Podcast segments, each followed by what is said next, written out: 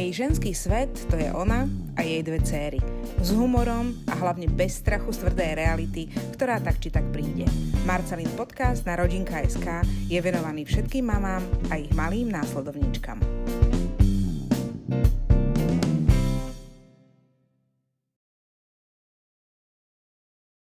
Od minulého týždňa mám obrovskú novinu. Mám za sebou štátnice. Ono by to možno nebola taká vec, veď vysokú školu má dnes kde kto. Ale tá moja cesta za titulom bola trochu dlhšia.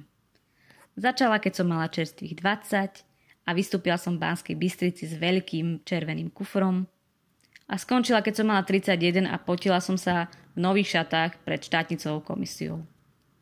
Pýtate sa, že čo mám za titul? No, múdr docentka kardiologičko-neurologička z Oxfordu to nie je. Len taký obyčajný trápny bakalár ale teší sa celá rodina a celému okoliu vraj spadol kameň zo srdca.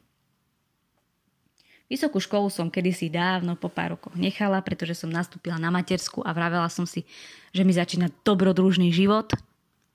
No a vrátila som sa tam, keď som si uvedomila, že bez titulu to bude mať strašne ťažké. Veď čo so životom po materskej? Čo viem, okrem toho, že viem vymeniť plienky aj v rade v mekáči, alebo že viem presvedčiť dieťa, že tikvica je vlastne oranžová čokoláda bez cukru. To mi nebude stačiť ani na pohovor do jaslí. Ešte aj tam potrebujem diplom z pedagogiky. A tak či som chcela alebo nie, dala som sa opäť na štúdium. Ani vám nepíšem, že kde, pretože je to vlastne jedno. Taký marketing, management, psychológiu, ľudské zdroje a ekonómiu budete študovať úplne všade. Ono ženy na materskej majú kopu šialených nápadov, napríklad pestujú paradajky alebo chovajú medvedíky čistotné, pretože tie rovnako ako dojčatá v noci nespia, ale zo všetkých šialených nápadov je vrátiť sa do školskej lavice s deťmi úplne najväčšia bizarnosť. Ak vám niekto povedal, že výška a deti idú dokopy a že je to vlastne strašná pohoda, buď nemá titul, alebo nemá deti.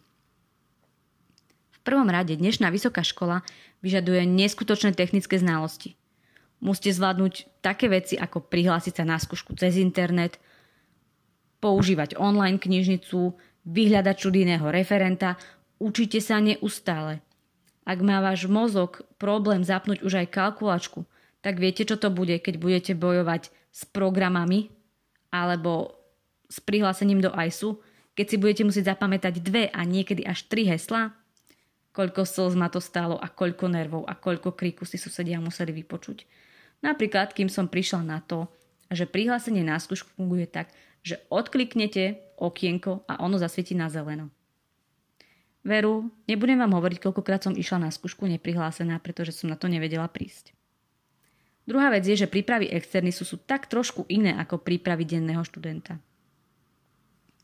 Spomínate si ešte na ten úžasný pocit zrušenia a nových zážitkov, keď ste si v papiernice kúpili centrofixky, zakladače na papiere, lebo wow, školský rok je pred nami, nové začiatky, nádeje, skúšky, výhry, no tak to pri externistoch nehrozí. Matka externistka rieši pred nástupom do školy úplne iné problémy. Napríklad musí celý piatok váriť, aby mala jej milovaná rodina čo jesť, lebo chudák manžel sobotu opatruje a on to určite nezvládne. Prípadne balíte potom kok svokre. To si vyžaduje 3 dní prania, 3 dní žehlenia, nákup plienok, prípravy ako na apokalypsu. Na druhý deň ale zistíte, že proste hoci ste si dotrepali funkčné pero a zdra papiera, dnešní ľudia už píšu poznámky do tabletu, prípadne si celú prednášku stiahnu od spolužiakov z ročníka vyššie. Ale prídu aj ďalšie problémy – Napríklad každý týždeň nachystať občerstvenie, ale nie pre seba, pre profesora, ktorý za vami meria cestu a obetuje voľné do obete, aby vám vysvetlil, že s jeho predmetom budete mať obrovský problém a nech sa modlíte, aby ste ho nesrtli na štatniciach. Veru áno, vypočujete si všelijaké skvosty. Napríklad nám sa raz stalo, že sme so spolužiakmi cez skúškové zabudli jednému profesorovi nachystať chlebičky a kúpiť bombonieru ako poďakovanie, že k nám prišiel. Zabudli sme, lebo sme nepochopili jedno pravidlo. Len najedený učiteľ je šťastný učiteľ. Veď sme potom boli prekvapení, keď sme všetci vyleteli zo skúšky.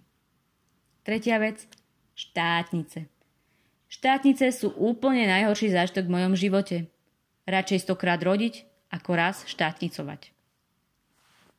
Samozrejme ako inak, nebola by som to ja, keby som nezabudla nachystať tlačidla, ktoré sa potom s revom stiahovala, tlačila a posielala expres po kuriérovi deň vopred.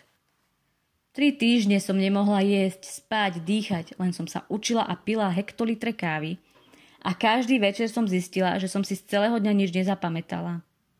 Proste nevedela som to. Moja hlava už nebola v 30 to, čo bývala v 20 Ani nervy po dvoch materských neboli v 30 to, čo kedysi. No, skôr si myslím, že by ma zobrali za kozmonautku alebo za baletku, než by mi dobrovoľne dali bakalársky titul. Mala som však jedno šťastie. Hoci som o uznanie školy stála najviac na svete, profesorom na štatniciach som bola úplne ukradnutá. Keď som sa už posadila pred komisiu, profesor, ktorému sme pred pár rokmi zabudli nachystať tie chlebičky, ani nezdvihol hlavu. Na moju prácu len hodil opovržý pohľad a poznamenal – No, aspoň, že ste prišla s rúškom. No čo viete? A ja som začala. Z každého predmetu som povedala presne tri vety keď som sa chcela ďalej rozplakať, že si už nič nepamätám, povedali no ďalej, ďalej, rýchlo, rýchlo. Moje štátnice trvali 6 minút a 40 sekúnd a potom som počula tú úžasnú vetu. Môžete ísť. A tak mám po troch rokoch a jednom nadštandardnom bakalársky titul a teším sa. Študovať popri deťoch je drina.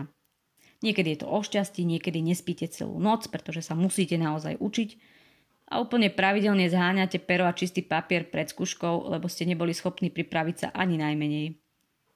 Ale je to príjemný pocit, keď nakoniec patrite medzi vysokoškolskú elitu a viete, že ste to celé prežili. Vysoká škola popri deťoch je ako pôrod. Akurát vám po ňom neostane v náruči sladký novorodenec, ale len papier a štempel, že to máte za sebou a život sa vráti do starých koľají. Pokiaľ budete mať veľké šťastie, raz to nejaký zamestnávateľ ocení. Ten môj hlavne ocení, že už mi nemusí dávať žiadne voľno navyše.